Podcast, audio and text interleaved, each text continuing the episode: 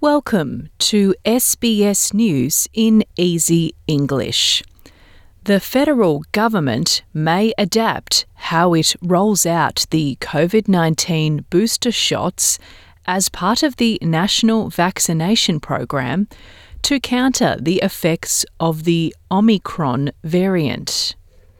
Federal Health Minister Greg Hunt says he is seeking advice from the expert immunisation panel ATAGI on whether to bring forward eligibility for booster shots to less than six months.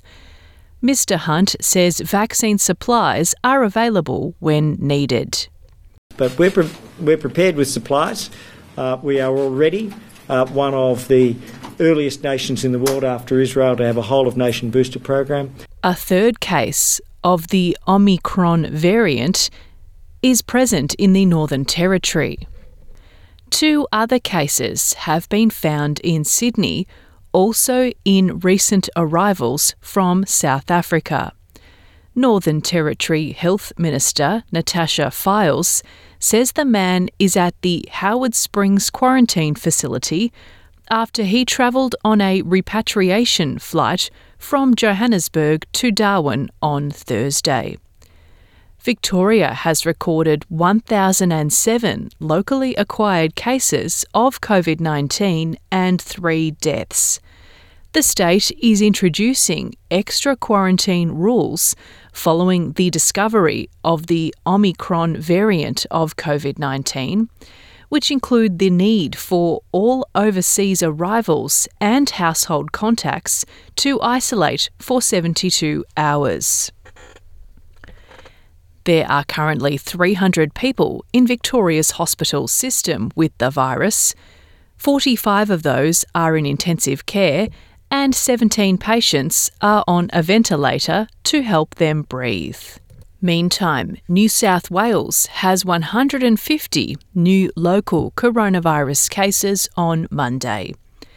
New health restrictions in the United Kingdom include the wearing of face masks on public transport and in shops.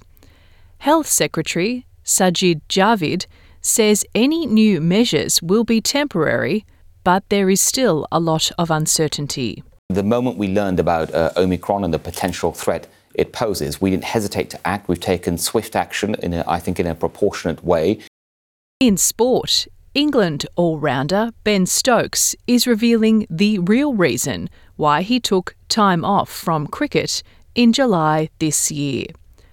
The 30 year old initially cited mental health and rest for a fractured finger when he took an indefinite break from the sport, but he has now admitted the main issue was actually a choking problem. Stokes wrote in his Daily Mirror column that a tablet became lodged in his throat, causing the glands in his face to react in order to flush it out. This is SBS News in easy English. Thanks for joining us. I am Stephanie Corsetti.